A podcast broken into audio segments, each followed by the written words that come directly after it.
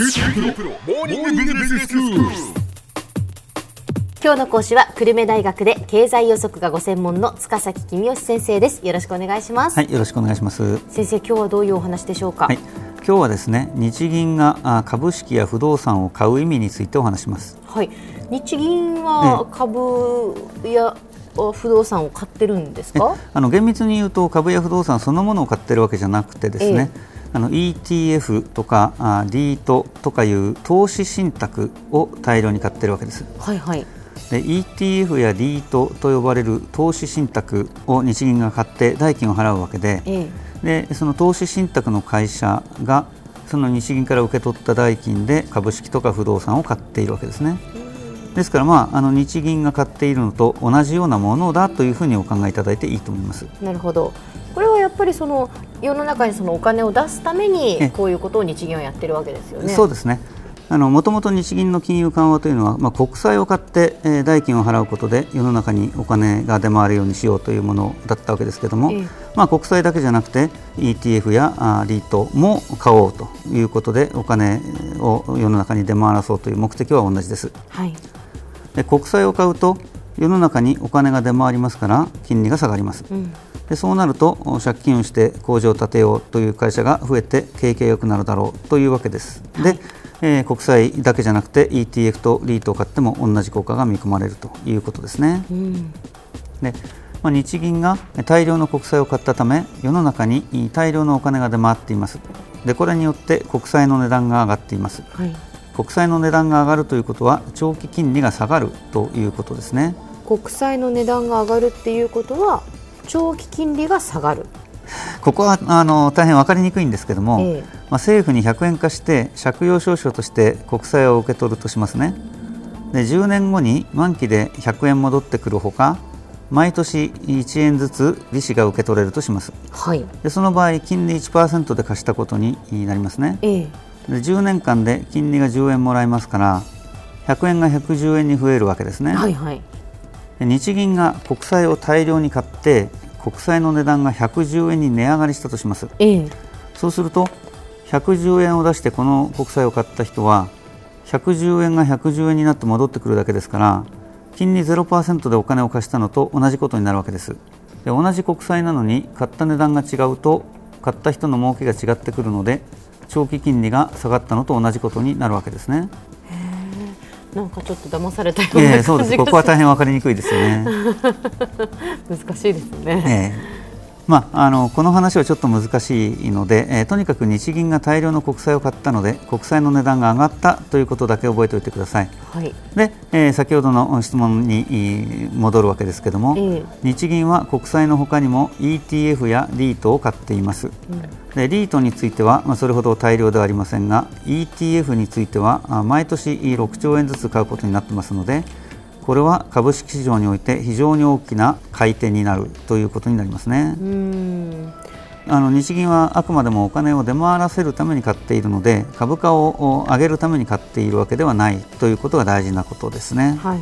まあ、結果として、えー株価が上がったりするかもしれないけどそれを狙って買っているわけじゃないということおなわけです。はい。なおですね日銀が株を買うと日銀が株主になって株主総会で発言するんじゃないかと心配している人がいるようですけれども日銀が買うのは ETF という投資信託であって日銀があ直接上場会社の株主になって株主総会に出席するということではないのでその心配はないと思います。で先生、日銀がまあその ETF を買うとですね、はいもしかしたら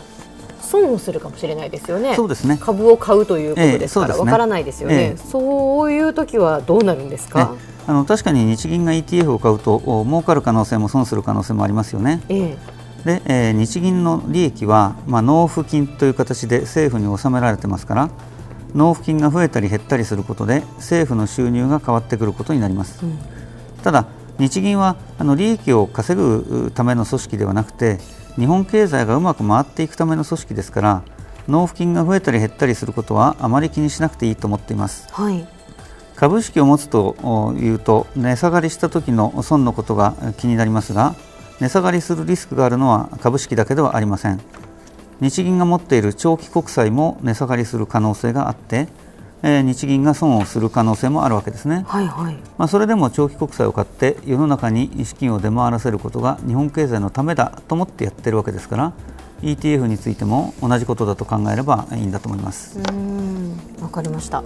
で先生日銀はその将来、はい。こういうその ETF とか、はい。リートはい。以外のものもはい。買うんでしょうか、えーっとまあ、先のことを予想するのはなかなか難しいですが、ええまあ、今後の経済情勢によっては将来、例えばアメリカの国債を買うということはあありえますよね。でも、これは結構お大変なことで、ええというのはアメリカの国債を買うと結果としてですがドルの値段が高くなりますよね。円をドルに変えてそのドルでアメリカの国債を買うわけですからあの ETF を買った結果株価が上がっても誰も文句言う人いませんけどもあのアメリカの国債を買った結果ドルの値段が高くなるとこれアメリカが起こっていくんですね。ドルの値段が高くなると日本からアメリカへの輸出が増えてアメリカの会社が困るじゃないかとで先進国の間では為替レート、まあ、ドルの値段は自然に任せておこうという暗黙の了解ができてますそうじゃないと各国の政府がドルを買ってドルの値段を押し上げてアメリカに輸出をしようというようなことを考え始めたら大変なのでだからまあそういうことはやめようよっていう暗黙の了解があるわけですね。まあ、ただ、今でも例外的な場合には為替の介入といって日本政府がドルを買うことが認められています。ドル安円高が急に進んだ場合などに日銀介入というニュースが流れるのはそうした場合です。うん先生その日銀介入っていうのは、日銀がドルを買うっていうことなんですか？えあの日銀介入というのはですね日本政府がドルを買うことなんですね。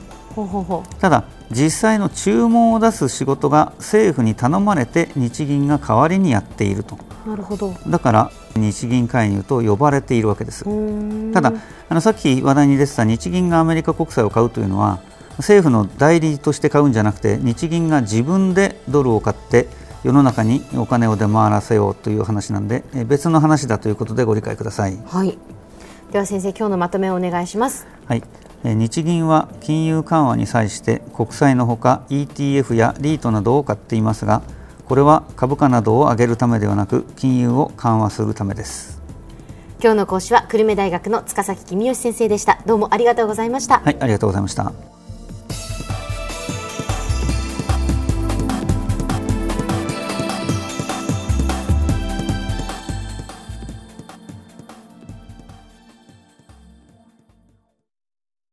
QTPRO は通信ネットワーク、セキュリティ、クラウドなど QT ネットがお届けする ICT サービスです。九州中に展開した光ファイバー網を基盤に一番身近なビジネスパートナーとして九州の企業自治体の皆様をサポートします。詳しくは QT プロで検索を。